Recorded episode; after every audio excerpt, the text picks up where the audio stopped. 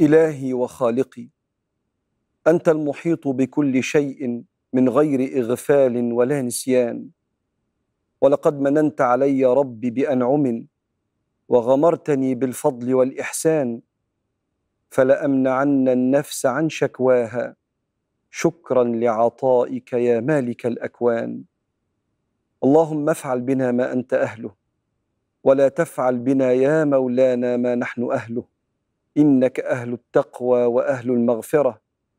واكتب لقلوبنا يا ربنا الشفاء من كل سقم وداء.